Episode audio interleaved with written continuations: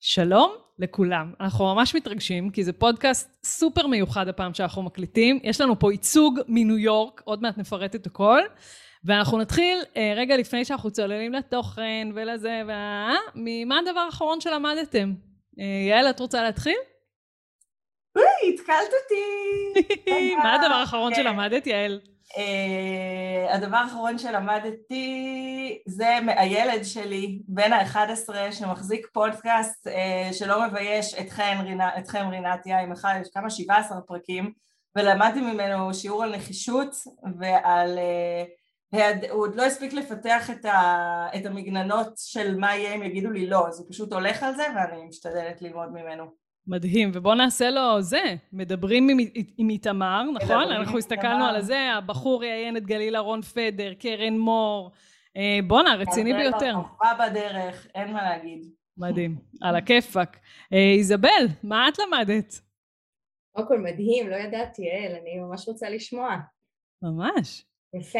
אז אני אלך על משהו קצת יותר כזה אקדמי, ובאמת בגלל שהייתי בשבוע מאוד אינטנסיבי בלימודים שלי ב-NYU, ויצאתי משם המון המון תובנות. קודם כל, לחזור לספסל הלימודים זה סיוט, אני לא חשבתי שבגיל שלי אני אעשה את זה לעצמי, אבל זה באמת קשה להיות פתאום שוב סטודנט, אבל מצד שני באמת אתה לומד כל כך הרבה דברים. אחד הדברים שבסוף חזר לעצמו במסגרת הלימודים שלי בניהול סיכונים, וזה מתוך 28 אנשים מכל העולם, מדרום אפריקה, מהונדורס, מברזיל, באמת מכל העולם. הסיכון אחד הגדולים בעצם שיש היום לכל חברה שבעצם כל אחד העלה ודיבר עליו, זה אנשים, זה לא סיכון, זה בעצם נכס כל כך חשוב שצריך לדעת כל הזמן לנהל אותו. זה באמת קשור בסוף למה שאנחנו מדבר היום, אבל זה אחד הדברים שעלו מכל הסיכונים שרצינו לגדר ולנהל ולזהות, וזה היה הדבר שעלה באמת כחוט השני לאורך כל הלימודים. מדהים, זה מתכתב גם עם דוחות, מחקרים שאנחנו רואים על השקעה בהון האנושי, השינויים שיש בה, זה מהמם. יפעת, מה הדבר האחרון שאת למדת? זה מצחיק, אבל זה מתחבר ליעל וזה לא מפתיע, כי יעל ואני הרבה פעמים חושבות את אותו דבר, אז רק ששאלת מה הדבר שלמדתי, רציתי להגיד את זה, כי זה באמת מה שעשיתי השבוע, ולבת שלי גם יש פודקאסטים, אפרופו פודקאסטים, שהסדרה נקראת פותחת תודעה, והיא דיברה, השבוע בדיוק הקשבתי על כל תנועת ההאטה, וזה משהו שאומנם נחשפתי אליו בעבר, אבל פחות העמקתי בו, בדרך הפודקאסט שלה, רגע זה גרם לי בכלל לחשוב ולהסתכל שנייה על החיים שלי דרך הפריזמה הזאת, גם על תרבות הצרכנות וגם על תרבות המהירות וגם על תרבות רגע להסתכל על זה שהדשא של השכן ירוק יותר, וזה לקח אותי לכל מיני מקומות מאוד מאוד מעניינים. אז לפודקאסט הזה הקשבתי השבוע. מה קורה עם הילדים שלכם? מה אכלתם אותם? זה מדהים. התפוח עולה על העץ. גדול, מהמם. איך קוראים לפודקאסט של אייפת? פותחת תודעה. מהמם. אחלה. אז עכשיו נעשה פתיח ואז נתחיל פורמלי. את רינתיה. ואתה אורן. והפודקאסט הוא פיצוחים.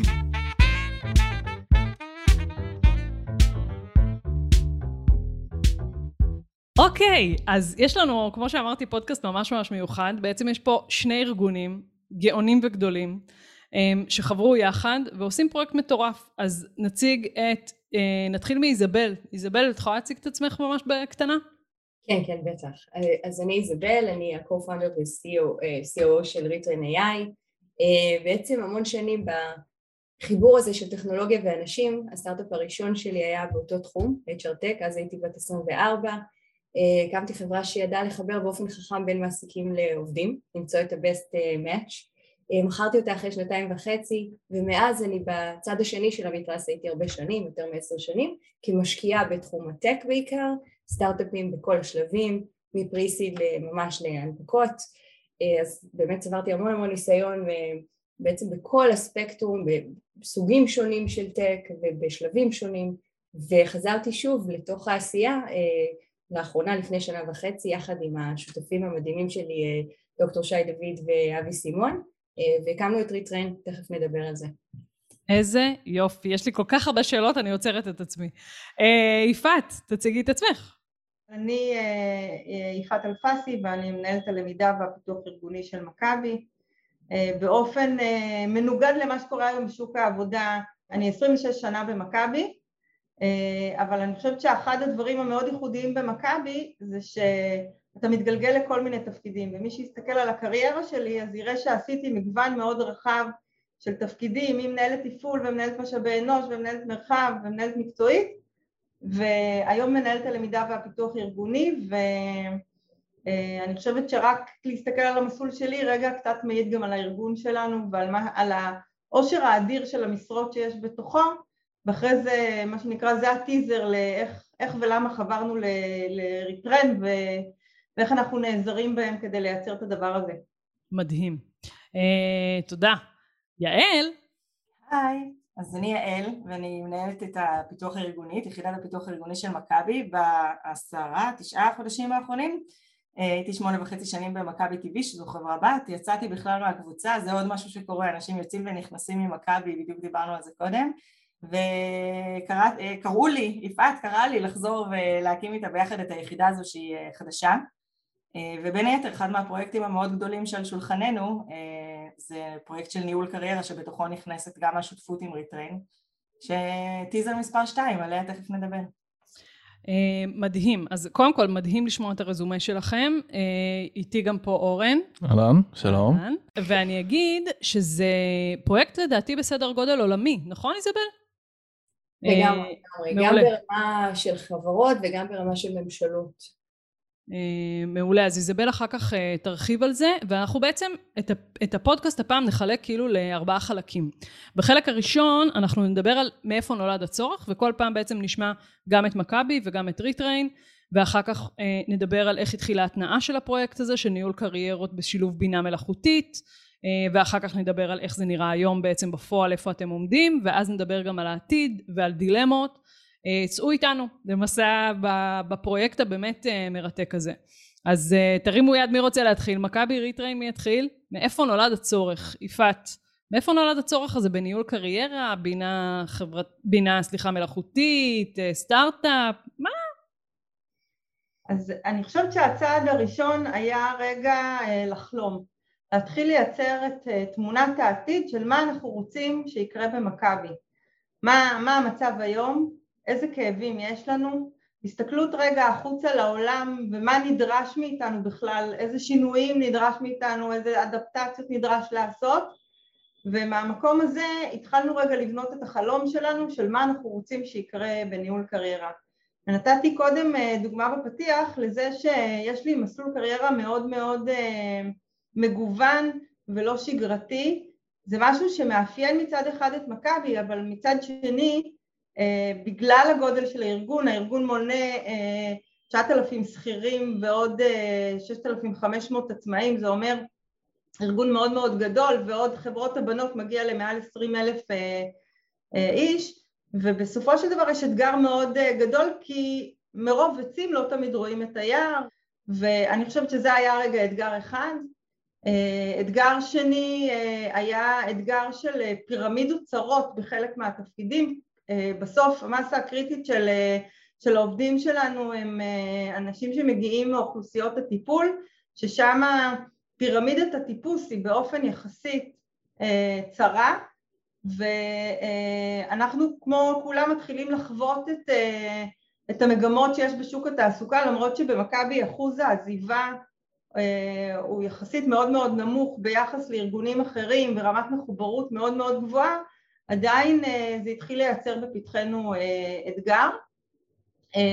דבר שלישי, גם ההסתכלות רגע על כישורי העתיד, וההבנה שאנחנו צריכים לפתח את העובדים שלנו, וההבנה שבכלל עובר שינוי, ואם פעם הארגון היה אחראי לקריירה של העובדים שלו, אנחנו יותר ויותר מעבירים את המקל לעובדים שלנו, ואיך אנחנו מייצרים את השינוי הזה, זה לא כזה מובן מאליו שאנחנו אומרים לעובד, אתה עכשיו אחראי לקריירה שלך, זה נורא יפה, אבל איך אנחנו מנגישים לו את הדבר הזה, איך אנחנו בכלל נותנים לו להבין לאן הוא רוצה להתפתח, איך הוא יכול להתפתח, אבל התחלנו לצייר את תמונת העתיד, ובמקרה, אחד הספקים שעובדים איתנו, כשסיפרנו לו את זה, עשה לנו חיבור לריטרן, ובפעם הראשונה שריטרן הציגו לנו רגע את הקונספט שלהם, מה שנקרא, הרגשתי כמו מישהו שמממשים לה את החלום הרטוב, כאילו היה, מאיפה באתם, אתם כל מילה, אני זוכרת אותי ואת יעל מסתכלות אחת על השנייה, כאילו, כל מה שצבענו בתוך תמונת העתיד היפה הזאת, הם פתאום באו ודיברו עליה, ואני אגיד שאנחנו בסוף עובדים בארגון מאוד מאוד גדול, ובדרך כלל תהליכים כאלה לא כלילים, לוקח זמן, יש בירוקרטיה, יש רכש, יש... אז כל הדברים אמנם היו, אבל באופן יחסי, מהרגע שאני זוכרת ששמעתי את ריטריין, ואז אמרתי להם, אני רוצה להביא אתכם לישיבת מנהלים של האגף שלי, כי זה באמת פתרון שענה לא רק על הצרכים שלנו כמחלקה שעוסקת בלמידה ופיתוח ארגוני, זה בסופו של דבר מתחבר לנושא של ניוד, לנושא של גיוס, לנושא של שימור עובדים, לנושא של מיתוג מעסיק, זה למעשה נגע בכל עולמות משאבי אנוש, ומהמקום הזה הצלחנו באופן יחסי לרתום מהר מאוד את מכבי ולהבין את הערך ואת היתרון שיש בחיבור. אוקיי, אז בצד השני של העולם יושבת איזבל ומתחילה לפתח ולרקוח דברים. איזבל, ספרי לנו איפה זה פוגש אותך. אז אני אגיד שאנחנו בעצם, אז לי הייתה תמיד היה לי את הפשן הזה של לפתור את הבעיה הזאת, של למצוא לאנשים את העבודה הנכונה להם. כבר אז בגיל 24, ומה שקרה זה שעם השנים ראיתי שהפתרונות שקיימים הם חצי בסדר, וקוביד וקורונה כשהגיעה, הפכה את כל הדבר הזה להרבה יותר אקוטי. כלומר, לא רק אני חשבתי את זה להרבה אחרים, וארגונים שאם לפני זה היו ככה לא ממש בפוקוס הזה, פתאום כולם רצו לקבל הרבה יותר ויזיביליטי לתוך התהליך הזה של ההתאמה של אדם לתפקיד, של התאמה של אדם לקריירה, למסלול קריירה, כשזה באמת פוגש אותם בכל מיני אתגרים שעכשיו תכף נדבר עליהם, שזה שימור עובדים, שזה אינגייג'מנט של עובדים, של איזה למידה להנגיש לעובדים, של איזה אנשים לגייס לאלו תפקידים ומה הם כישורי עתיד. ו-COVID-19 בעצם טרף את כל הקלפים, זה נהיה הסופה המושלמת. ובאמת כולם רצו לשמוע. ואז הקמנו את החברה שלנו בדיוק בשביל לענות על הבעיה הזאת שנקראת פער הכישורים. זה בעיה שיש בעצם לביליון אנשים, למיליארד אנשים. כל בוקר קמים 3 ביליון אנשים ב-G20, במדינות ה-G20, ואומרים, אוקיי, אני צריך לעבוד במשהו, ושליש מהם הולך לעבור שינוי מאוד משמעותי, ואם לפני זה ההשערה הייתה שזה עשור שהשינוי הזה קורה, זה התקצר וממש נדחס לכמה שנים, לפי כל המקינזי, אקסנצ'ר, ואנחנו באמת רואים את זה בכל הארגונים שאנחנו מדברים איתם, קרוס דבור, בכל הוורטיקלים, בכל התעשיות. הבעיה הזאת, זה בעצם יש שינוי במהות העבודה, nature of work has changed. גם אתה היום, קודם כל יש אקסלרציה של תהליכים של דיגיטציה, זה ברור, זה תמיד היה digital transformation, לא חדש, אבל יש האצה משמעותית בדבר הזה, וזה כמובן משנה את המקצועות שלנו ואת הכישורים שאנחנו נדרשים להחזיק כדי לעבוד באיזושהי עבודה. חוץ מזה אנחנו רואים באמת שיפטים במודלים העסקיים, אתה יכול לראות שבנקים יש להם שינויים, יש להם קומפטישן, יש להם תחרות מפינטק למשל, הם צריכים לשנות את מודל ההנגשה של השירותים שלהם, עברו להיות הרבה מאוד אונליין, הרבה מאוד דיגיטציה גם שם, בנקאות פתוחה וכו' וכו', גם בריטל, גם בהלסקר, טלמדיסין וכו' וכו', אז אנחנו רואים גם שינויים באמת חיצוניים, אקסוגנים למה שקורה, וגם בכלל ואיך נותנים את צורת העבודה. היום אנחנו עובדים ברימוט, הזום הזה זה בעצם משהו חדש שלא היה קורה לפני 5 שנים, גם לא לפני 2 שנתיים. זה בעצם בצד של תגידי הביקוש, שם אנחנו רואים באמת קצב מאוד מהיר של שינוי בביקושים ובסקילס בעצם, requirements. בצד של ה-supply אנחנו רואים בעצם שהסקילס גאפ ממשיך להתרחב, כלומר אנשים לא מחזיקים בכישורים שצריך, לא מוצאים אותם, ויותר מ-83% מה-HR שאנחנו cross the board רואים, יגידו, קשה לי למצוא אנשים מתאימים לתפקיד. אז זה בצד של ה-supply. בצד הנוסף, וזה דרך אגב מוביל אותנו לתהליכים מאוד עמוקים של בעצם אבטלה, אבטלה ולונג-טרם, לטווח ארוך. לא, עכשיו תראי שבעצם שיעורי האבטלה עכשיו יורדים באופן כמובן ברור אחרי קוביד, אבל מצד שני שיעורי האבטלה העמוקה, מתחילים לעלות ומגיעים לשיא שכבר מגיע למלחמת העולם השנייה. ומה זה האבטלה הזאת? זאת הבטלה שזה באמת בן אדם נהיה unemployable, אין לו את הכישורים בכלל לתפקיד. אז זה באמת בעיה שכבר הופכת להיות ברמה של מדינה, בעיה חברתית, ולכן אנחנו גם נספר ממש קצר על מה שאנחנו עושים במדינת ישראל למשל, ועכשיו מדברים כמה מדינות וסטייטס בארצות הברית. אני רגע אגיד, מבחינת מספרים, פורום הכלכלה העולמי הוציא לפני ממש כמה חודשים את הדוח שכולל בתוכו את הנתונים וההשלכות של הקורונה, והוא התייחס לזה שכל עובד שני בתעשייה העולמית, אוקיי, כל עובד שני, 50% מהעובדים היום בתעשייה יצטרכו לעשות ריסקילינג בשנים הקרובות, זאת אומרת הסבה מתפקיד X לתפקיד Y, ומה-50% עובדים שלא יצטרכו לעשות את הריסקילינג הזה, אנחנו כולנו נצטרך לשדרג 40% מסט היכולות והכישורים שלנו בשביל להתמודד עם השינויים והכל.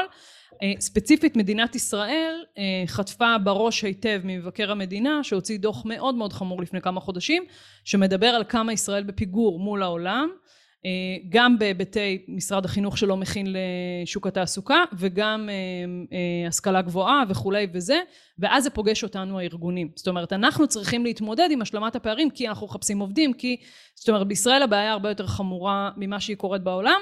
בעולם ריסקילינג, אפסקילינג, בתוך יחידות למידה והדרכה ו-HR מופיע בשלושת המקומות הראשונים, במה אתם הולכים להתעסק בו בשנים הקרובות ומה אתם מתעסקים כבר עכשיו. ישראל לפי הסקר של לימי, מקום 11. נכון, נכון, וה-World Economic Forum, הערכה שלו זה 85 מיליון אנשים עכשיו בסיכון. אז בהחלט, ואנחנו דרך אגב חברים בפורום הזה, ב-Innovator Program, וזה באמת משהו שבאמת צריך להתחיל מהלמעלה, זאת אומרת, מכבי מדברים על הצורך שלהם, אבל הוא בעצם קורה גם בגלל ההשלכות העולמיות האלה, וימשיך לקרות, וישפיע על כל הארגונים, ובישראל באמת אנחנו, בגלל שאנחנו עובדים בעצם עם זרוע העבודה, אנחנו מכירים את זה מקרוב, ואנחנו מאוד שמחים לדעת שהם מאוד עושים, הם עושים שינוי, והם מאוד מתקדמים עכשיו בתפיסה שלהם, בהבנה של איך לעשות את השינוי, אז אנחנו דווקא אופטימיים בהיבט הזה, במה שקורה בישראל. חייבת גם להוסיף על מה שקורה בעולם הלמידה, בארצות הברית, הספנדינג על corporate training, annual, זה 180 ביליון, אוקיי, בשנה. אבל רק 12% מהכישורים שנלמדים בתוך אותן הכשרות, הם מיושמים בעבודה. כלומר, יש פה חוסר יעילות מאוד משמעותי. כלומר, גם אם אתה שופך כסף על כל מיני אינישטיב של למידה, עדיין אתה לא רואה תוצאות. וזה למה? כי אין חיבור בעצם, וזה מה שאנחנו עושים. למה שקורה בשוק, לדרישה, לדימן שיש היום requirements מסוימים של skills, לחיבור, לצרכים של העובדים גם, ולתפקידים שהם יעשו ועושים. כלומר, אם אתה מחבר את כל הדברים האלה יחד, אז אתה תוכל לעשות את המאץ' הנכון בין אדם להכשרה, פרסונליזציה, אפרופו מה שאמרה יפעת, וגם יעל.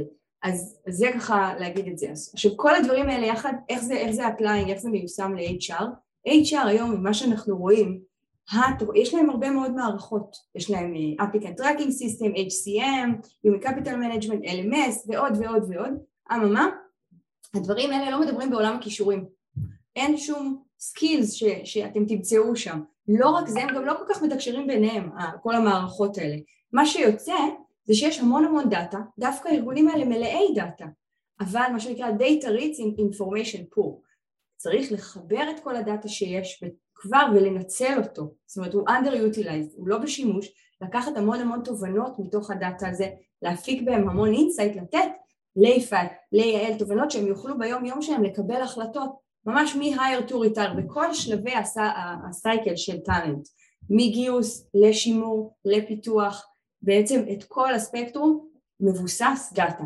ואנחנו גיקים של דאטה, חשבנו שפה צריך להיות הפתרון, ויצרנו פלטפורמה שנקראת Talent Intelligence Platform, שלוקחת באמת המון המון דאטה, מהמון עולמות שקשורים לעבודה, ויצרנו בעצם סוג של בלומברג לעולם העבודה. זה האסט הראשוני שלנו, של מה קורה בעולם. לקחנו ועשינו סקרייפים, אינטגרציות לטקסונומיות שקיימות היום, של האיחוד האירופי, ושל משרד העבודה האמריקאי, של הקנדים, של ה-OECD. לקחנו המון המון קורסים שקיימים אונליין שמלמדים אותנו גם על טרנד כמובן, מה לומדים היום, איך זה משפיע על הסקילס. עשינו אותו דבר גם לגוברמנטל סטטיסטיקס, לסרוויי, לפאבליק נולדג' של חברות, ואותו דבר גם כמובן לג'וב פוסט שמלמדים אותנו הרבה על ביקושים, והמון המון נקודות דאטה על קומפנסיישן, על סלריז, על כל מה שקשור לעולמות העבודה, לא נשכח גם על טאלנט, כלומר לינקדאין, פרופילים אונליין, כל הדבר הזה שמנו בעצם בתוך הפלטפורמה החכמה הזאת, ומה הוא מלמד? זה השלב שמתפוצץ לי המוח, כן? רק זה היה לשקף. תמשיכי, סליחה איזבל, כן. פה נכנס ה-AI, כי יש פה מה שאומרת, נגיד, באמת, איך אנחנו נדע, איך אפשר לעשות בכלל את כל הדבר הזה באופן ידני? ברגע שסיימת להגיד, אוקיי, זה התפקיד הזה, זה הכישורים שצריך, הם השתנו. זה כל הזמן מתעדכן, אז את צריכה פה מערכת חכמה שלומדת כל הזמן ב-real time, ועושה פיד בעצם כל הזמן לכולם ואומרת מה קורה היום.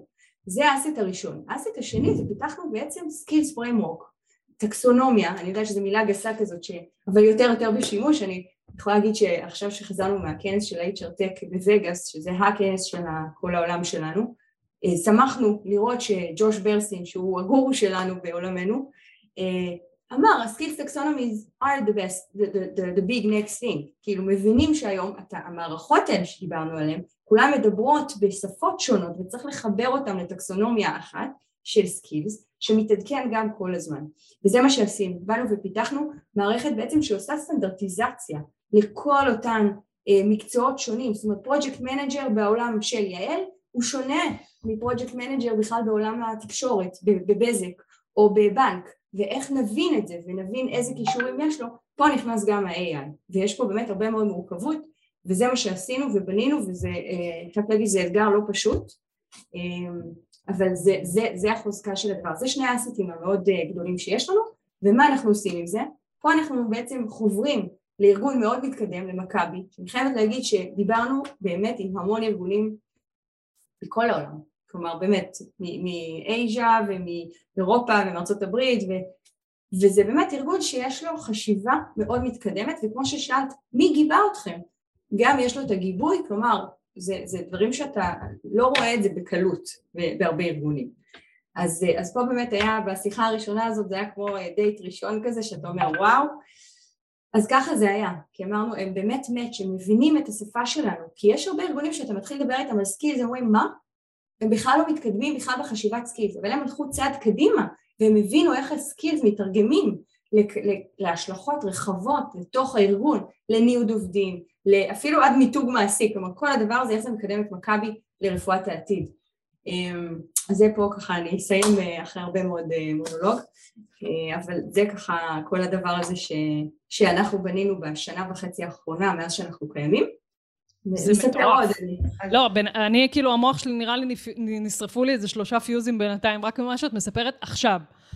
מדהים. יפעת, רצית לומר משהו.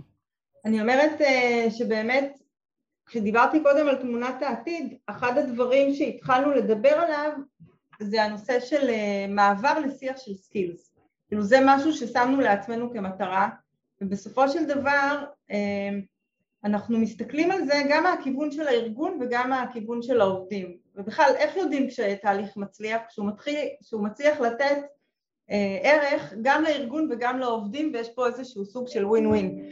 ולמעשה המעבר הזה לשיח של סקילס בארגון שהוא כזה, ארגון גדול, הוא סופר משמעותי, כי הפוטנציאל והאפשרויות שיוצאות לצאת מהקופסה הזאת, או לצאת מאותו סולם טיפוס, אותה תפיסה של סולם טיפוס של אוקיי, אני בתפקיד הזה אז אני יכול לטפס רק למקומות האלה, והמעבר לקיר טיפוס, פותח, המרחב שזה פותח והחיבורים שזה מייצר והאפשרויות הפוטנציאליות, כי עוד לא התחלנו לעשות את זה, אבל אנחנו מתחילים להתבשל עם זה בראש, האפשרויות הפוטנציאליות לקדם אנשים לפי הסקילס שלהם, לבחור אותם וגם לפתח אותם לפי מה שאנחנו מאתרים אצלם, הוא שינוי דרמטי, הוא באמת מהפכה.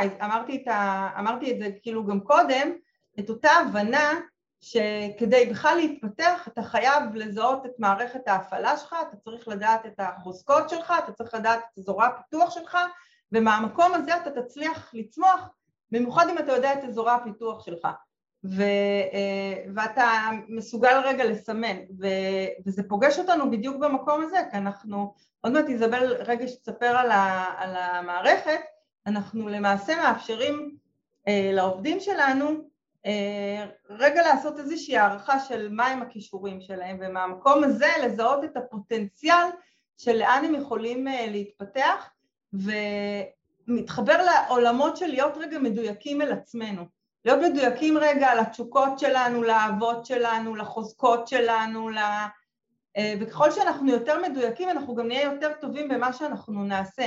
עכשיו, היום יש, ואני מוכנה לחתום על זה עוד לפני שמפינו, שיש הרבה מאוד אנשים שיש להם יכולות וכישורים, אבל הם לא בהכרח בתפקיד המתאים, ושיכול להיות שאם היינו עושים להם מאצ'ינג אחר, הם היו יכולים לפרוח.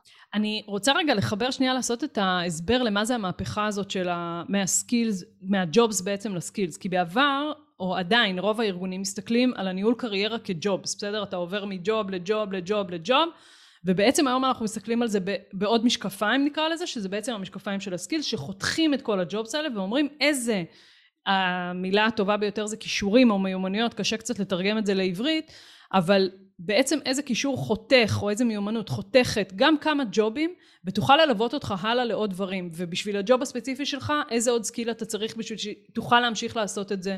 זאת אומרת, ההסתכלות פה כבר היא אפילו תלת מימדית באיזשהו מובן, ולא רק חד פס של הנה הג'וב והנה הסולם טיפוס הזה שהיינו רגילים אליו, אלא באמת קיר טיפוס שהוא הרבה יותר מורכב. עוד מילה, אז אני אגיד רגע מבחינת תוכן, מי שרוצה טיפה להרחיב את זה, יש בלימי, בבלוג של לימי, אנחנו נצרף את זה בלינקים, מאמר שדוקטור ערן גל הוציא קצר, שמסביר את ההבדל בין הג'ובס, התפיסת ג'ובס הזאת, לתפיסת סקילס. היה פודקאסט עם רחל צור, שניהלה בעבר את הקמפוס של בנק לאומי, ובעצם מדברת מאוד מאוד חזק על הצורך הזה של ניהול קריירה בתוך ארגונים גם כל כך גדולים, אז זה פרק בפני עצמו. ודבר אחרון שרציתי לומר, שאני חושבת שהחידוש הגדול פה, הדיבור הזה הוא כבר כמה שנים, זאת אומרת זה לא דיבור חדש, ומי שחווה גם את זה מבחינה ארגונית הוא מאוד, זה הייטק חווים את זה מאוד מאוד חזק בגלל השינויים המאוד מטורפים, היו בעבר, גם ראיתי בעיניים כמה ארגונים שכבר ניסו איכשהו לטפל בדבר הזה, בדרך כלל באמצעים לוקליים אצלהם בתוך הארגון, אבל אז אתה הולך לאיבוד, אתה צריך משהו כבר באמת בינה מלאכותית, הרבה יותר חכמה, הרבה יותר גדולה, שיודעת לקדם אותך כל כך קדימה, ואותי כעובד גם לתת לי את הערך, לא רק את האימפקט הארגוני, אלא לי כבן אדם, אני חושבת שזה בעצם הגדולה פה. יעל, רצית לומר. כן, רציתי להגיד קודם כל שלדעתי המאמר שדיברת של דוקטור ערן גל הוא הטריגר שהיה לנו נכון, שאני קפצתי והתקשרתי לך ואמרתי לך אנחנו חייבות להיפגש, מרגיש לי שאולי רגע זה, אולי זה רגע נכון שנייה לחבר רגע את הדברים ואולי לדבר רגע על התפיסת ניהול ופיתוח קריירה שלנו בממש כמה מילים ולראות איפה ריטריין מתחברים פנימה, אז אני ממש, אפשר לשבת ולדבר על זה 3 שעות, אבל אנחנו נעשה את זה ממש בנקודות, אז באמת בנוסף לתפיסת קיר הטיפוס שיפעת הזכירה קודם, ולתפיסה שאנחנו רוצים לתת לעובד יותר כלים כדי להיות אחראי למסלול הקריירה שלו, וגם לחזק את האמפלויביליטי שלו בעצם, אז אנחנו בתפיסה שאנחנו הולכים איתה מסתכלים על פיתוח קריירה או ניהול קריירה, בשלושה מובנים, 2 שהיום אנחנו שמים עליהם כבר את הדגש, והשלישי, מה שנקרא בשלב הבא, אחד מהם זה באמת ניודים בתוך הארגון, פשוט מעבר בין תפקידים, והשני זה באמת בהיבטים של פיתוח, למידה, התפתחות אישית ומקצועית.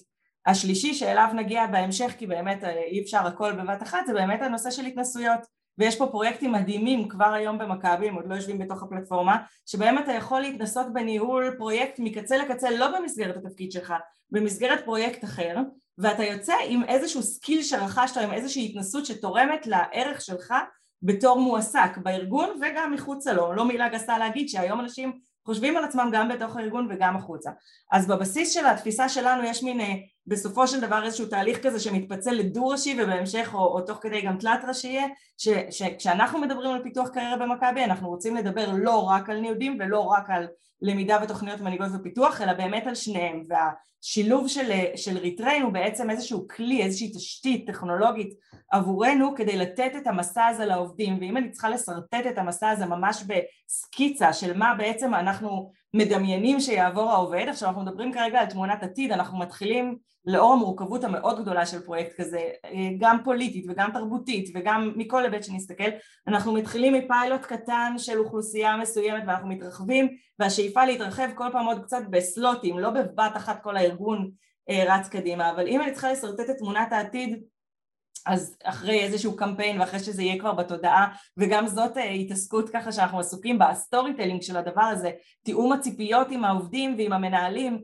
מה התפקיד של כל אחד בדבר הזה, איפה זה פוגש המנהל הישיר, מתי זה בא לידי ביטוי בשיחת המשוב, במי אני נעזר אם יש לי תומכי קריירה, אבל אם אני צריכה לשרטט את הסקיצה, אז המסע הוא כזה שעובד יוכל להיכנס לתוך המערכת של ריטריין, שתהיה כמובן מותאמת לשפה ולנרגות של מכבי, לבצע איזשהו תהליך בחינה פנימי כזה של מיפוי הכישורים שלו למול מגוון של שאלות, חלקן שאלות ממש ישירות על כישורים, וחלקם עם לבל קצת יותר, גם עם איזשהו תוקף וגם עם, יושב ממש על איזשהו מודל, והוא ואנחנו נקבל איזשהו חיווי שנותן לו את שני הכיוונים שדיברנו עליהם, אחד, עיסוקים שאליהם יש לו פוטנציאל התאמה בארגון, אנחנו לא מדברים עכשיו על מבחנים, אנחנו לא מחליפים את אדם מילוא, את מבחני המיון, ובכלל את תהליך הגיוס, אנחנו נשארים בתוך הטריטוריה הזאת, ומדברים על פוטנציאל התאמה לפי כישורים, אני אומרת גם את הדיסקליימרים, וגם לפי מה שהוא מילה על עצמו, כי בעצם כרגע זה הדבר שיהיה שם.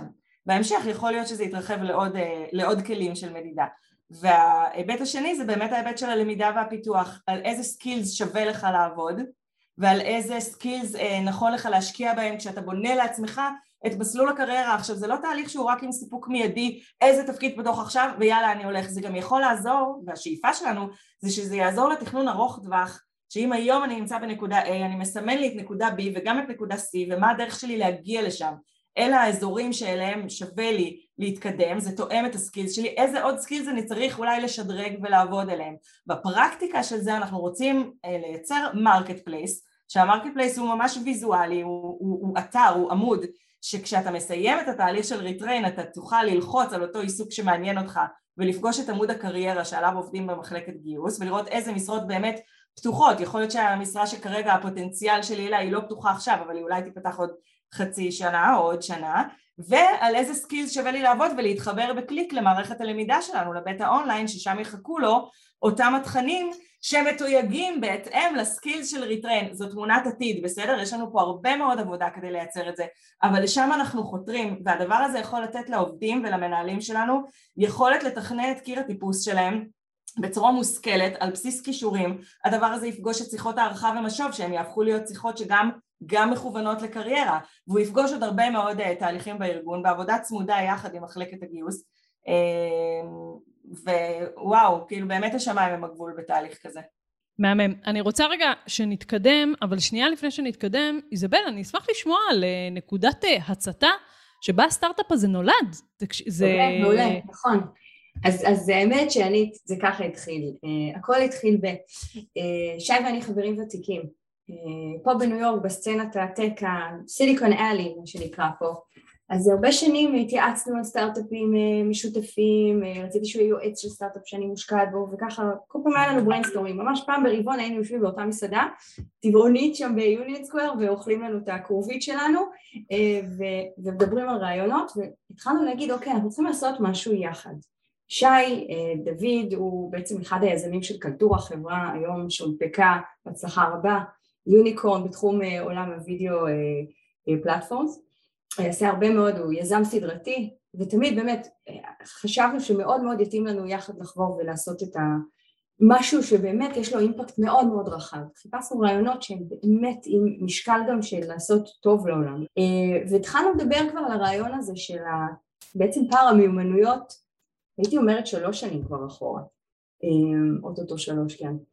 ואז הגיע קוביד, ושי כבר היה עם, בעצם הוא התחיל לחשוב מה הוא עושה אחרי קלטורה, כי יש עוד בעיות בעולם, נכון? אז זה באמת היה הרעיון שהכי אהבנו, וככה קפצנו למים כשקוביד קרה, וכולנו, אני תקועה פה בניו יורק, הוא תקוע אי שם בלונדון, לא נפגשנו בעצם עד יולי האחרון אגב, כאילו מאז שהקמנו את החברה, הקמנו את ריטריין ביוני 2020, רשמית, התחלנו ממש לעבוד בספטמבר 2020, אבי סימון שהוא בן אדם, השותף השלישי שלנו הוא בן אדם יקר ומדהים, היה בשלל תפקידים בצה"ל, מאוד מאוד קריירה מאוד מפוארת, 25 שנה למעשה הוא פרש לפני 2 שנתיים, התפקיד האחרון שלו היה ה-Chief Data Scientist של כל הצבא, מביא איתו באמת ידע עצום בתחום הדאטה סיינס ובכלל הניהולי, ואז חברנו יחד ובספטמבר בעצם התחילה ממש החברה לרוץ קדימה נורא נורא מהר, תוך שנה גייסנו 20 מיליון, יש לנו עכשיו כמעט 50 עובדים, לקוחות בכל הוורטיקלים, ועכשיו אנחנו מאוד מרחיבים את הצוות שלנו בארצות הברית, יש לנו עכשיו ממש כמה גיוסים האחרונים של סלס ומרקטינג מאוד משמעותיים, אז החברה האמת, אני אגיד ככה לסיום, אפרופו HR Tech בווגאס, היה מאוד מרגש ששם נאום פתיחה של ג'וש ברסין, שהוא פתח את הכנס, שהוא הזכיר את החברה שלנו, כאחת מ-20 החברות המובילות בתחום של Talent Intelligence, זה להיות מוזכרת יחד עם IBM, מייקרוסופט, SAP, Workday ולינקדאין, זה היה כאילו קמתי שם בקהל ואמרתי זה אנחנו, זה כאילו מאוד, בסך הכל אנחנו צעירים, אבל העניין הוא שיש באמת recognition, הכרה בזה שמה שאנחנו עושים הוא מאוד מאוד משמעותי, הוא בדיוק בזמן הנכון, במקום הכי כואב, ועכשיו כולם מחכים ולראות את מה אתם עושים, ובואו תעזרו לנו. מעולה. זה איפה שאנחנו. אני רק אגיד שפשוט גם בדוח המגמות של לימי אנחנו גם ציינו אתכם, כי זה באמת, קיצור, מטורף, זה פשוט מדהים, אין לי מילים. יפעת רצית לומר, ואז אנחנו נתקדם לתחנה הבאה. אני רוצה לחבר את זה להיבט נוסף, שהוא ההיבט של כישורי עתיד, כי אנחנו עוד הרבה לפני שרגע דיברנו על ניהול הקריירה, התחלנו לחשוב על איזה כישורי העתיד יידרשו לעובדים שלנו, בטח לאור כל המגמות שיש, ואיך אנחנו בכלל ניגשים לדבר הזה עם היקף העובדים שיש לנו, ובאמת הפרויקטים הראשוניים, דרך אגב לפני 2.5 התחילו לעסוק בכלל בכישורי העתיד, ולמפות מה הם כישורי העתיד, ומה בכלל המחקרים המגמות אומרים, ואיך אנחנו מביאים את זה לתוך עולם העבודה של מכבי, ועשינו כל מיני מיני פרויקטים, התחלנו לבנות תוכניות של ריסקילינג ואפסקילינג והכל טוב ויפה, וכאילו כשפגשנו את ריטרן, אז הרבה מעבר לניהול קריירה זה גם פגש לנו את הנושא של כישורי עתיד, כי בסופו של דבר אנחנו יכולים היום לצורך העניין כתוצאה מהעבודה שאנחנו עושים איתם להסתכל על סקטור מסוים, סתם נגיד למשל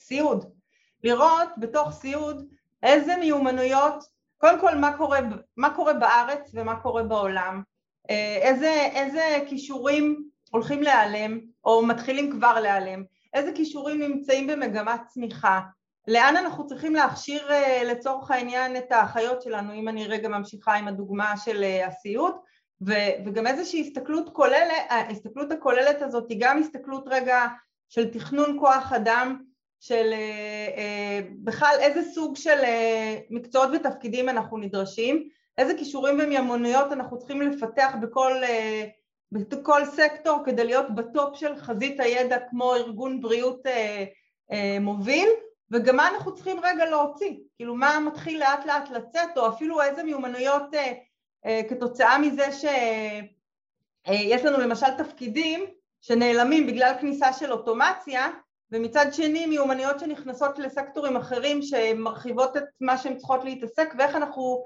מעבירים חלק מהמיומנויות לסקטור אחרים. זה, העולמות שזה נוגע בזה, כל פעם עושה עם הראש ככה, הם באמת מטורפים, כאילו כל פעם יכולים לתקוף את זה מכיוון אחר, וזה יהיה מטורף, ואני חושבת שזה פוגש בעיקר את הצורך שלנו כארגון בריאות מוביל, להיות כל הזמן בחזית המקצועית, בטופ של החזית המקצועית, וזה אתגר מאוד מאוד גדול להיות בטופ של החזית המקצועית כל הזמן, בכל מגוון והיקף המקצועות שאנחנו מובילים, ויש לנו כמה ערוצים שאנחנו עושים כדי להיות שם, וריטרן מאוד עוזרים לנו בדבר הזה, זאת אומרת הם מנגישים לנו נתונים ברמה כזאת, שהם עושים את החיים שלנו, הם יעשו, אנחנו מדברים פוטנציאלית, את החיים שלנו הרבה יותר קלים ולהגיע ליעדים שאנחנו שמים לעצמנו, או באותה תמונת עתיד שאיתה התחלתי. מדהים, כי בעצם ידנית כבר אי אפשר לתחזק את זה, זה לא משהו שאפשר להכיל אותו יותר, המים נשפכים החוצה בצורה מאוד חדה. איזבל, רצית להוסיף משהו? בדיוק, אנחנו פוגשים הרבה ארגונים שניסו לעשות את זה ידנית, ואתה מבין, הם מבינים את גודל העניין, הם שמו בן אדם שישב עם הפה 70 מקצועות למשל, לקח לו חצי שנה, ברגע שזה נגמר, זה הולך לפח.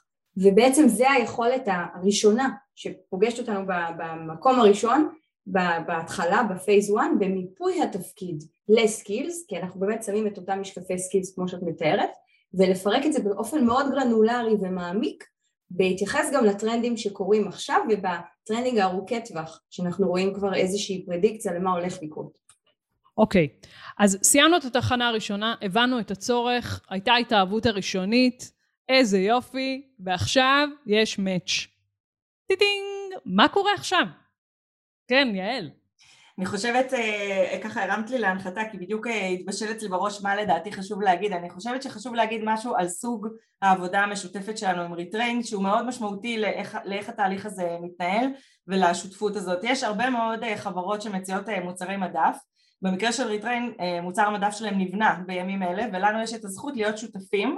המודל נקרא Design Partners, ומאחר ואנחנו אחת מהחברות הראשונות והגדולות והמשמעותיות שהתחילה לעבוד איתן, וגם לקחנו על עצמנו, יש לזה לשני הצדדים המון המון המון יתרונות, וגם הרבה מאוד אחריות בתוך הדבר הזה, ואנחנו עובדים במודל של Design Partners, שזה ממש אומר שיש לנו שותפות מלאה בבניית המוצר, בעיצוב המוצר, בתועלות שהמוצר הזה ייתן, באיזה אופן הוא יביא את זה. אני מבינה קטנה מאוד ב-AI ובטכנולוגיה ברמות האלה, אבל אני מבינה גדולה מאוד במה צריך הארגון שלי ומה צריכים ארגונים אחרי לא מעט שנים בעולמות האלה, ויחד איתי עוד צוות גדול, אני כשם קוד מקבי, והשותפות הזאת יש בה משהו שהוא חוויה קודם כל ברמה האישית והמקצועית מדהימה, אבל גם ברמה של איך אפשר לעשות דברים ולדאוג שמוצר שמגיע, שטכנולוגיה שמגיעה מחברה, באמת תפגוש לא רק ב-Love of First Sight, אלא באמת תפגוש את הצורך של הלקוח.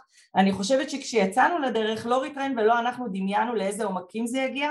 זכור לי איזו שורה מצחיקה כזאת בהסכם בינינו של לוז של, מה זה היה, 6 שבועות, או איזה משהו משעשע כזה. היום אנחנו כבר יותר מחצי שנה לתוך התהליך הזה, והיד עוד נטויה, והסיבות הן סיבות טובות. אנחנו הולכים ומעמיקים ומבינים את הצורך ועוצרים כל פעם לחשוב על המורכבויות ועל הרגישויות ועל על ההשפעות שהדבר הזה יכול לייצר, ואנחנו ממש בלוז שלנו יש פגישות שבועיות עם המוצר וה-UX/UI, עם הצוות של הדאטה, עם הצוות של ניהול הפרויקטים. אנחנו ממש ממש הולכים יד ביד בדבר הזה, ובסוף חברות שיבואו אחרינו וכבר יקבלו מוצר מדף, ירוויחו המון המון מהשותפות הזאת, ואנחנו מרוויחים מהיכולת השפעה שיש לנו בתוך הדבר הזה, וריטריין, אני חושבת, מרוויחים אותנו בתוך הדבר הזה, בתור פרטנר שיודע את הצרכים. לגמרי, אני מסכימה לגמרי, אנחנו בעצם בדיזיין פרטנרשיפ, ונמצא שמכבי, יושבים ומקבלים פרונט סיט לאינוביישן הכי גדול שיש, ונותנים לנו את האינפוטים הכי חשובים שאפשר בבניית מוצר כזה, ומקבלים בעצם קוסטומיזציה, מוצר שהוא ממש לצרכים שלהם, אבל יחד עם זה ניתן גם להנגיש אותו להרבה אחרים. וכמובן יש ארגונים אגב שזה הרבה יותר מהיר, פחות גרנולרי, לפי הצרכים שלהם, ופה דווקא אני מאוד מאוד שמחה לתהליך הזה שהוא מאוד מעמיק, וגם אם הוא קצת אורך יותר זמן, זה בעיניי נותן לנו ערך מאוד מאוד גבוה לשני הצדדים, זה ווין ווין באמת גדול. מעולה, אני אהיה עכשיו סופר חננה, ואני אגיד שזה בעצם המעבר מהעולם הנורא לינארי שעבדנו בו בעבר, של בו קודם נעשה את המוצר, ורק אז נפגוש איזה צורך עם הלקוח, ורק אז גם בפיתוח הדרכה, זאת אומרת גם בפיתוח הדרכה, השלבים היו נורא נורא לינאריים, ובעצם אנחנו עוברים לעולם של full on agile, וממש להיכנס לבנייה של המוצר תוך כדי כבר עבודה עם הלקוח, וזה מדהים לראות את הווין ווין ואת היישום הזה. זה רגע הצידה, למי שמתעניין בזה בעולם פיתוח ההדרכה, שוב החנונית שביוצאת, מודל סם, זה המודל שמדבר בעצם על איך לייצר תהליכים אג'ילים, גם בעולם, בדיוק מה שאתם עושים בשותפות הזאת, גם שאני מפתחת מוצרי הדרכה, או לא משנה, כל מוצר כזה או אחר, ביחד עם הלקוחות שלי. על הכיפק. כן, אורן. אפשר שאלה קטנה? כן. אני לא יודע אם יהיה לנו זמן לגעת בזה, אז מקסימום תחתכי אותי. מעניין אותי לשמוע על השותפות הזאת, כי מצד אחד זה סטארט-אפ שעובד נורא נורא נורא מהר מול ארגון עצום, ואולי די מסורתי, נכון? כאילו, יש איזשהו שוני בקצבים, בתרבות, זה באמת שאני אשמח להגיד, ויפעת, אני רואה שאת גם רוצה לדבר, אז אני אעשה את זה קצר. אני רואה את מכבי כחוד החנית, כאילו בקטע הזה, שהם אומנם כאילו בהגדרה בהלסקר ריגול טרדישיונל מסורתי, הם ממש לא מתנהגים ככה, וזה מה שיפה, ואני באמת מציינת את זה הרבה פעמים גם בשיחות אחרות, שזה ארגון שהוא סופר סופר אינובייטיב ומתקדם, וזז סופר מהר, ויש פה את שתי הבחורות האלה שהן מובילות את הדבר הזה, וזה בזכותם, אני חושבת, האג'יליות הזאת. קודם כל תודה, לעונג לנו מה שנקרא. אני אגיד שאפרופו מה שאמרת קודם, אני חושבת שאחד הנושא של האג'יליות, או בכלל ההקשבה לצורכי הלקוח, אני רגע אגיד את זה, אבל מהמקום של הדרכה, אני כרגע לא מדברת ספציפית על הפרויקט הזה, הוא הפך להיות לחם חוקנו. זאת אומרת, אנחנו, אפרופו חדשנות, זה גם לא מפתיע שבסוף פגשנו את ריטרן, כי אנחנו מנסים להביא הרבה מאוד חדשנות גם לעולמות ההדרכה. ואפרופו, היום אנחנו בונים תוכניות הדרכה, ואנחנו יודעים סקיצה עקרונית של לאן אנחנו רוצים להגיע, ואנחנו כל הזמן בונים את זה תוך כדי תנועה, עם הקשבה מאוד מאוד גדולה לצורכי הלקוח שלנו, שבמקרה זה יכול להיות המשתתף של התוכנית, או אפילו המנהלים של אותם משתתפים. אנחנו כל הזמן עושים התאמות ואדפטציות, וזה בדיוק מה שקורה לנו פה גם בתהליך הזה, רק קצת בצורה הפוכה, כשאנחנו מסתכלים רגע קדימה, לאן אנחנו רוצים להביא את הארגון, אנחנו, והיעדים השאפתניים שאנחנו שמים, שהם מותאמים דרך אגב למיקודים האסטרטגיים של הארגון, זה להיות ארגון שהוא אג'ילי יותר, שפועל בקצבים מהירים, שמסוגל להתאים את עצמו, ולא שכל תהליך לוקח לו שנתיים, ומהמקום הזה אנחנו מאוד פוגשים את ריטרן, וגם מצליחים לעשות את זה, כי יש לנו גב לדבר הזה. זה לא אומר שזה קורה עכשיו בכל הארגון, אבל זה אומר שזה שיח שלאט לאט מתחיל לחלחל ונכנס להרבה מאוד חלקות, וזה גם מה שמאפשר לנו להתקדם פה בצעדים הרבה יותר מהירים. אוקיי, תודה. אז דיברנו על הצורך וקצת על ההתנעה והכל. מה קורה עכשיו? יש את המאץ' טינדר, טינג, נדלק, הבנתם שאתם רצים על זה. עכשיו מה בעצם העבודה בפועל, יעל? אז אני אגיד שכמו שהתחלתי לתאר קודם, העבודה היא קודם כל, אני אגיד רגע, אנחנו, יפעת ואני, שכרגע מובילות ובדיוק התחילה לעבוד איתנו ועדת היגוי שככה יצרנו לטובת הפרויקט הזה, עובדות כל הזמן בשני לבלים, הלבל של התהליך הגדול של פיתוח וניהול קריירה במכבי, שזה באמת משהו מאוד מאוד גדול שמתחיל אומנם מפיילוט, אבל בהסתכלות של שנתיים וחצי קדימה, אני אגיד 3 במקרה המחמיר, אנחנו היינו רוצות לראות פריסה שלו לרוחב הארגון, במקומות שנמצא שזה מתאים, תוך כדי תנועה אנחנו לומדים, אבל אז אנחנו עובדים מצד אחד בלבל של ניהול השינוי, על כל הגן שאתם בוודאי מכירים של ניהול שינוי, על בנייה של תוכנית תקשור של הדבר הזה, על ממש בניית המדיניות ותורת ההפעלה של איך המסע שתיארתי קודם, מתנהג, מה קורה עם כל אחת מהדמויות, עם העובד, עם המנהל, עם המשאבי אנוש של המחוז או של המטה, שהוא גם כן דמות מאוד משמעותית, עם מחלקת הגיוס, זאת אומרת איזה מין מיפוי כזה של כל הסטייק הולדרס בתוך התהליך הזה ומה החלק שלהם, זה ממש תהליך סיזיפי של בניית תורת הפעלה, אנחנו בדיוק הקמנו בימים של להקים צוות עבודה שיושב ופורט את זה לפרוטות ומתעסק גם עם המדיניות מלמעלה של איך מתנהלים תהליכים, בארגון, תהליכי גיוס וניוד בתוך הארגון, תהליכים של יציאה ללמידה, זה קשור גם לתרבות למידה בארגון, כל הדברים האלה מתחברים, אז יש פה ממש תהליך של בניית יסודות, וזה תהליך סיזיפי והוא לא יכול להיות מאוד מאוד מהיר. בתוך זה יש את פיצול אישיות היותר מואץ שלנו, שזה הפיצול שעובד מול ריטרן, ושם אנחנו בעצם מייצרים את התשתית לפיילוט, שהתחיל עם האוכלוסייה הקטנה של כ-70 מנהלים בארגון, ואיתם אנחנו ממש הולכים מגרעין מאוד קטן של צוות עבודה של 13 מנהלים שהם המשת"פים, שהם הנשיינים, שהם עובדים איתנו, ועליהם נתנסה בפעם הראשונה במערכת. אז אנחנו בונים את המסכים ביחד עם מנהלת המוצר, ואנחנו מחליטים ביחד איך הם יראו ואיזה מסרים הם יעבירו לצד עבודה עם יועצים בתחום התקשורת, כדי לראות איך לדברר את המסר, ואנחנו בנינו את השלב של האססמנט, של המיפוי כישורים, איזה שאלות יישאל שם אותו אדם שיעבור את התהליך הזה, כדי לקבל בסופו של דבר חיווי על עצמו, שדיברנו עליו קודם, לאיזה עיסוקים יש לי פוטנציאל התאמה, על איזה סקילס נכון לי לעבוד, צריך לעשות שם איזשהו תהליך גילוי עצמי, שכולל שאלות שבהם אני צריך לעשות התבוננות פנימה, ולהגיד משהו על עצמי כדי שיהיה לי עם מה לעבוד.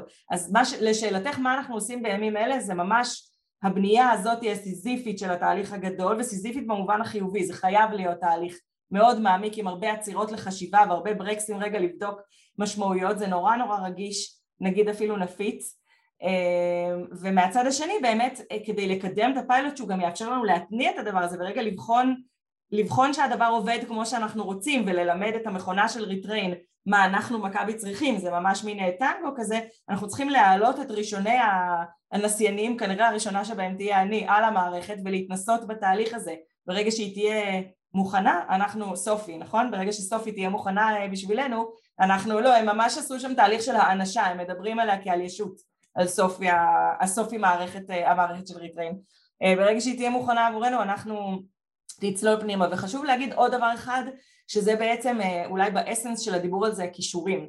בעצם מה שהמערכת הזאת עושה, היא מייצרת רול מודל של כישורים עבור כל עיסוק שעליו אנחנו מדברים. כרגע בשלב שבו אנחנו נמצאים, אנחנו ממש מתקפים את זה ידנית, כי איך נדע שהמערכת הזאת יודעת להגיד מה זה מנהל מרחב במכבי? אז זה קבוצות מיקוד, וזה לעבור איתם ולדייק ולתקף, ולראות שסט הכישורים והמשימות, שבסופו של דבר סופי מחזיקה לגבי מנהל מרחב, הוא באמת נכון לשטח שלנו. אז אנחנו בסוף תהליך התיקוף הזה, אחר כך צריך לתקף עוד עשרות תפקידים ולייצר להם רול מודל, כדי שבאמת אפשר לבנות את קיר הטיפוס הזה, ולהגיד לבן אדם לאיזה תפקידים יש לו פוטנציאל התאמה בכלל. כי צריך למצוא בעצם את הסקילס של מנהל המרחב, שיש גם בעוד 3 תפקידים אחרים, ועל סמך זה הוא יכול להתאים לשם. אז בין היתר, העבודה שלנו היא גם במקום הזה. זה משוגע. שוב, ארגונים שראיתי אותם בעבר, קוקה-קולה עברו תהליך כזה, אמדוקס עברו תהליך כזה, בארץ לפחות, שאני מכירה, הבנק של גרמניה בזמנו בכנס בברלין, שמעתי אותם מדברים על כל התהליך מיפוי הזה, הוא תהליך מיפוי מטורף. עכשיו, בעצם איזבל, בצד שלכם, מה, בסוף, כאילו, בוא נגיד עכשיו עוד כמה שנים, אני מנהלת HR בארגון, אני כבר יכולה לקבל בעצם תפקידים כאלה ולעשות, הבנצ'מרק הזה הוא, אין לו סוף בעצם.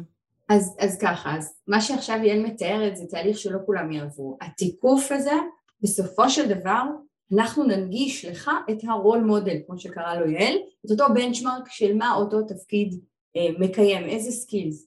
אתה תוכל כן לעשות לו איזושהי קליברציה, אנחנו קוראים, זה קיול התפקיד, ולהגיד, אני בארגון שלי, מה שאנחנו מביאים זה בעצם דאטה גלובלי, עליו עוד שכבה של דאטה לוקלית יותר, של תעשייה, של peer companies דומות, חברות דומות, של גיאוגרפיה, כל מיני בעצם מצמצמים את הדבר הזה ללוקלי יותר, ולמעלה בקצה אותה פירמידה של דאטה, מאיפה אנחנו מביאים את מקורות הדאטה, יש גם את הארגון, הארגון גם פיתח סקילס פריימוורק משלו, ופה נכנס הקיול הזה, שיעל מתארת כקיול משמעותי, בסופו של דבר חברות יוסיפו מעט, יגידו אני רוצה להוסיף את הסקיל ההוא וההוא, יש לנו טכנולוגיה כזאת שרק אצלנו משתמשים, אין בעיה, אנחנו נוסיף את זה, ותוסיפי על זה עוד הרבה חברות שיעשו את זה, בסוף יהיה גם נטוורק אפקט, אבל בסוף, לא יהיה פה הרבה מאוד תהליך כזה של קיול, ותקבלי את הבנצ'מרק, זאת לשאלתך. אני רואה שאיפת רצתה גם להגיד משהו. אני רוצה להוסיף שאחת התשתיות, כאילו, לכאורה סייד אפקט של הדבר הזה, היא למעשה התשתית של הלמידה. יעל דיברה קודם על זה שלמעשה, אנחנו מצד אחד נציע להם תפקידים פוטנציאליים שאליהם הם יכולים להתפתח, אחרי שהם עשו את אותו אססמנט, הם גם רגע יקבלו איזושהי תמונה על מה הם צריכים לחזק, ואז פה נכנסים כל עולמות הלמידה. זאת אומרת שאנחנו מהצד של הלמידה צריכים רגע לבנות תשתית מאוד מאוד חזקה שתיתן מענה לדבר הזה. זאת אומרת שכשהבן אדם יצא לו, לא יודעת שהוא צריך לחזק גמישות מחשבתית, נגיד לצורך העניין, אז הוא יחפש גמישות מחשבתית ב-LMS שלנו והוא יקבל מענה לכל הדבר הזה, ואנחנו עושים פה מהצד השני מהלך של אוצרות ושל פרסונליזציה. האוצרות באה לידי ביטוי בזה שדרך אגב יש לנו 17,000 פריטים במערכת ה-LMS שלנו, כן? אנחנו למעשה, אחת התובנות שהיה לנו זה שאנחנו מייצרים הרבה מאוד ואנחנו צריכים, רגע, אפרופו מה שאמרתי על קריירה שלפעמים לא רואים תייר מרוב עצים, אז גם אנחנו עכשיו עושים תהליך של טיוב ושל תיוג כל הפריטים שלנו במערכת, וככה שלמעשה בדומה נגיד לנטפליקס, אם אני עכשיו מחפשת סביב עולם תוכן מסוים, כל הפריטים יבואו לפתחי בצורה מאוד מאוד נגישה, ואנחנו רוצים שזה יעבוד גם בפוש וגם בפול, זאת אומרת שאם המערכת מזהה, וזה גם אנחנו נעזר בריטרן. נגיד אותו אססמנט, זיהה שלי יש, אני צריכה לפתח את השריר של גמישות מחשבתית. אז מצד אחד, כשאני אחפש במערכת הלמידה של מכבי, את המילים גמישות מחשבתית, הוא יציע לי סרטונים בנושא, הרצאות בנושא, מאמרים בנושא, הדרכות בנושא, את כל מנעד ערוצי הלמידה השונים הוא יכול דרכם ללמוד, זה רגע מצד אחד, ומהצד השני, ועל זה אנחנו רק מתחילים לדבר עם ריטריין, אבל זה משהו המערכת תלמד מה אני רוצה ומה אני חושבת, והיא תגיד לי, יפעת, ראינו שאת מחפשת נושאים, דברים בנושא גמישות מחשבתית, אולי יעניין אותך גם, אולי היית רוצה זה, זאת אומרת אנחנו עוטפים, אפרופו רגע מסע למידה ומסע התפתחות, אנחנו עוטפים את העובד מכמה, או לפחות בתכנון, הרעיון הוא לעטוף אותו מכמה כיוונים. אני חושבת שאחד האתגרים של המון יחידות למידה עכשיו, בטח כאלה גדולות, ומעניין איזבל איך את רואה את זה, ה-17,000 פריטים האלה, אוקיי? או בכלל, זה כאילו מיקרו-קוסמוס למה שקורה בה, זה אני עושה בגוגל, יש 8,000 דברים שאני רוצה ללמוד, ורק בא לי להגיד, אלוהים, תעזור לי ותגיד לי, הנה 1, 2, 3, 4, ותעשי את זה בסדר הזה. זה בעיה גם של ארגוני הלמידה גם, וגם של חברות התוכן. כלומר, אנחנו במקרה פרטנרים של קורסרה בהיבט הזה, ואנחנו בעצם מה עושים? מנגישים את קורסרה הרבה יותר טוב לארגון. כי גם קורסרה שאומרת, יש לי 4,000 קורסים, בואו תבחרו מה אתם רוצים, הארגון לא יודע מה בדיוק הם צריכים.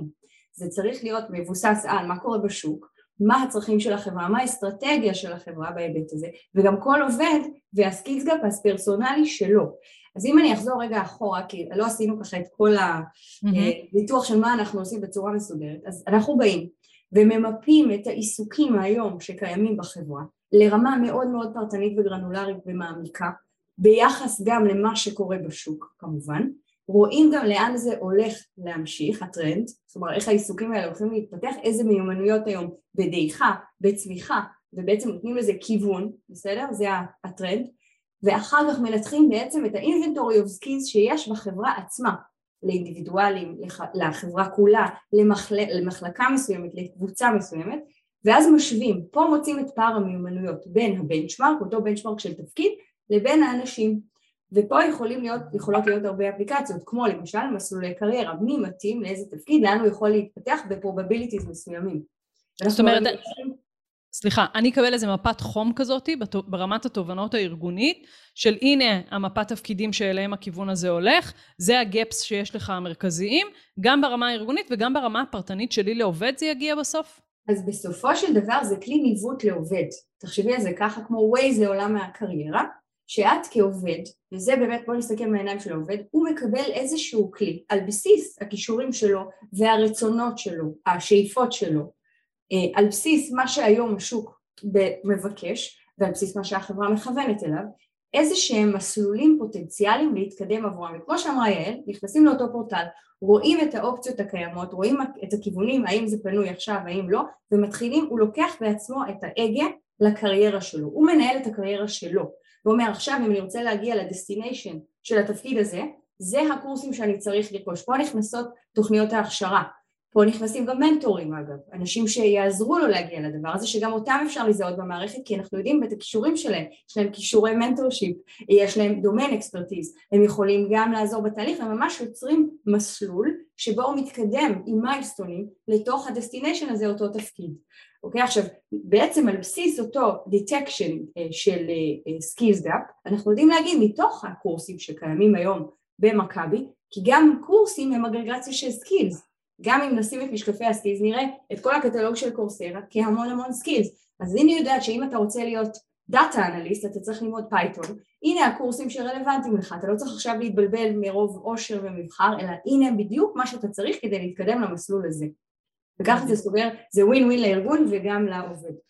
אני רוצה להוסיף, שנייה, שאלת על מפות, אז בסוף, איזבל עכשיו הציגה את המפה של העובד והיא מאוד מאוד חשובה והיא קריטית לנו וחשוב לנו לקדם אותה, אבל אנחנו מסתכלים על זה משני כיוונים, מצד אחד של העובד ומצד אחד של הארגון. בסופו של דבר לארגון זה מייצר את היכולת לעשות מפות ארגוניות כלליות כדי לזהות איפה, לא יודעת, הכישורים הנמוכים של הארגון, רגע נגיד את זה ככה, או לאן הארגון צריך להתפתח, זה יכול לתת מפות סקטוריאליות, זה יכול לתת מפות אגפיות, זה יכול לתת מפות גיאוגרפיות כאלה ואחרות, למשל מחוז, זאת אומרת, זה נותן לנו לדייק רגע בהסתכלות הארגונית גם בצורה הרבה יותר מדויקת, ואני למשל אתן דוגמה למה שאיזבל אמרה, הנושא של אנליסטים זה תחום שהולך וצובר תאוצה בעולם בכלל, במכבי בפרט, אנחנו יותר ויותר צריכים אנשים עם מיומנויות שבאים מהתחום הזה. זאת אומרת שאם אני מתכננת לשנה הבאה לעשות תוכנית פיתוח של אנליסטים בארגון, אנשים שיש להם את הסקילס, אני אתחבר למערכת הזאת, והמערכת למעשה תיתן לי את כל האנשים בעלי הפוטנציאל שיש להם את הכישורים המתאימים להיות דאטה אנליסטים, ואז יש לי יכולת בחירה מאוד מאוד מהירה, בלי עכשיו לצאת לאיזה אבחון ענק ואיזשהו תהליך מיפוי של אנשים מאוד מאוד גדול, ולפי זה גם לבנות את הצרכים של מחלקת הדרכה. זאת אומרת, למעשה זה פותח בפנינו אופק מטורף של אפשרויות ופוטנציאלים. מעולה. אני חושבת תפיסתית פה על התפקיד של HR, תפקיד של פיתוח ארגוני, תפקיד של אנשי הלמידה, תפקיד של, אתם יודעים, אפילו ברמת אצלכם כבר עשיתם את השינוי הזה, כי מוריס עבר מתפקיד של מנהל טכנולוגיות למידה לטכנולוגיות HR באופן כללי, שזה, הוא סיפר לי על זה וכאילו גם נגנב לי המוח, זה כל כך משנה את התפיסה, התפקיד שלנו שאנחנו מדברים עליה כבר כל כך הרבה זמן, אבל פתאום יש לי פה כלי מאוד מאוד אמיתי, בדיוק מה שאמרתי, פאס, זאת אומרת, זה לא רק ברמת העובד, זה גם ברמה שלי, המקצוע שלי, אני צריכה להיות הרבה יותר מדויקת, לדעת לשחרר מצד אחד, כי ההגה בידיים של העובד, שזה, שוב, תפיסתית, אנחנו כל כך לא רגילים לזה בהדרכה ולמידה, זה, אנחנו מחליטים, אנחנו עושים, אנחנו נגיד לך מתי הקורס, אנחנו, אותו דבר ב-HR, ובעוד אספקטים ארגוניים, ועכשיו בעצם הדברים פה משתנים, זה מאוד מעניין מה זה יביא גם אלינו כאנשי מקצוע, זה סופר מרתק. את רינתיה ואתה אורן והפודקאסט הוא פיצוחים.